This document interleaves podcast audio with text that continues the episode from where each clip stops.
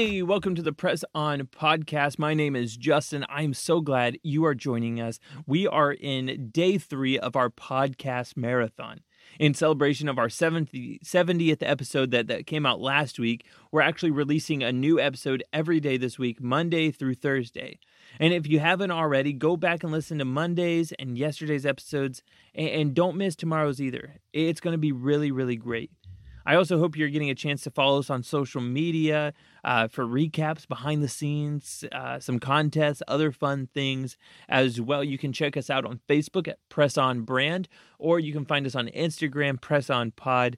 We're having a lot of fun on social media this week as well. Well, uh, this is part three of our spiritual hoarding series, and, and we're talking uh, in bite sized chunks this week. Uh, this week's episodes have been a little bit shorter, and that's okay because these are such big topics. I, I like having these bite sized chunks that we can listen to quickly. We can chew on them the rest of the day and then the next day we get a brand new topic. And so this is part three of our spiritual hoarding series and we're talking about areas in our lives as christians where we tend to hold on to some things that we are called to give away freely.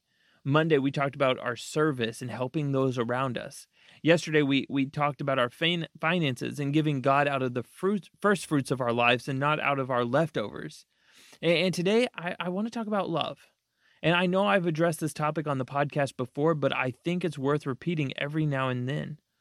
I really think it's sad. It's a sad day when when Christians feel like they can choose who who they're going to love and and then they hoard the rest of their love from people who probably need it the most. I've seen Christians distance themselves from others because of their past or or the way they live their life to even the way they dress. And we can't do that. God has called us to love everyone and to show his love to everyone. His love, which is unconditional and unwavering. It actually doesn't discriminate uh, or alter person to person depending on who they are.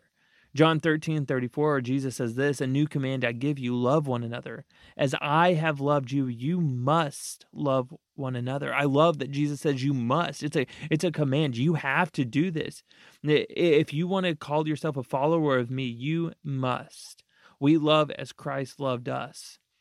So if we're living in this love of Jesus, if we wake up every morning knowing that he loves us, then we have to go love everyone else with that same love we can't get past this topic. And and really we can't get past this topic. Of course, we have to address what Paul writes in 1 Corinthians 13. It's it's the love chapter of the Bible. One of the love chapters. Check out First John and how many times John writes about love.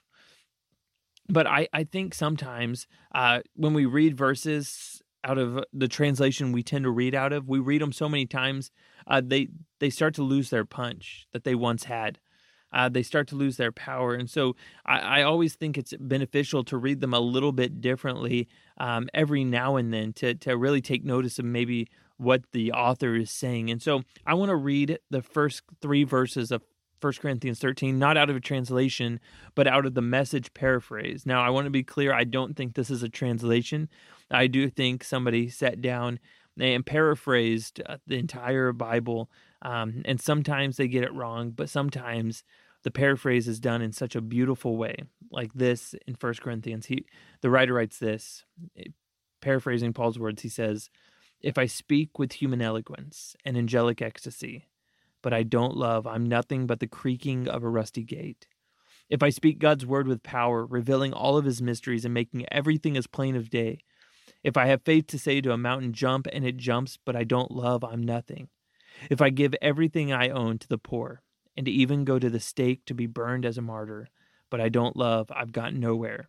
So no matter what I say, what I believe, and what I do, I am bankrupt without love.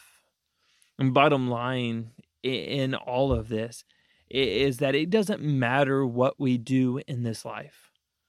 We can be the best Christian anybody could ever be. We can say all the right things. We can do all the right things. We we can give away our finances and not hoard them.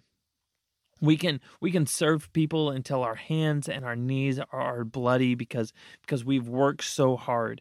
We can do all of those things, but if we do it without love, it means absolutely nothing. Love has to be the foundation of everything we say and do. And I know this is tough. I, I know there's people that gets under our skin. There's people we don't understand. We, there's people living lifestyles that we can't wrap our mind around because because it just doesn't make sense to us. But it doesn't mean that we are not called to love them. We have to go. It uh, I, I it blows my mind when I hear Christians talking about how we need to just stay in these holy huddles is what I like to call them, and we we we need to protect ourselves, and and that's true. I, I'm not saying go hang out all the time with people that are living lifestyles that might make you fall back into a life of sin. Uh, but man, we can't live our life inside of a holy bubble. We have to go out and reach to the ends of the earth. Jesus says, Go make disciples to the ends of the earth. Jesus himself hung out with tax collectors. He hung out with prostitutes. He he hung out with the, the societal outcasts of the day. He didn't stay to himself and just his disciples. No, he went to everyone and he loved them. And we are called to do the same way.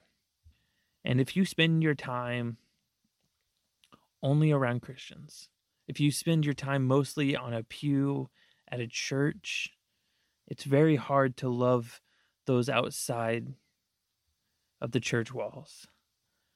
God calls us, He needs us to be His ambassadors, to be His representatives, to be His hands and feet. And we cannot do that without truly loving. And so, if you find yourself spiritually hoarding some of your love and picking and choosing who you're going to love, I pray you and I can learn to do one thing because I'm just as guilty as anybody. I pray that we can press on and love people to to the the biggest extent that we can, to the max. Because everything else it's pointless. We are bankrupt without love. Hey, I can't wait to see you for one more episode in our podcast marathon tomorrow morning. It's going to be probably my my favorite episode all week, uh, but it's also probably one of the most challenging episodes, one of the most hardest hitting. So I hope you check us out tomorrow morning. Also, don't forget to follow us on social media and check out all the fun things we are doing there this week. Hey, until then, adios.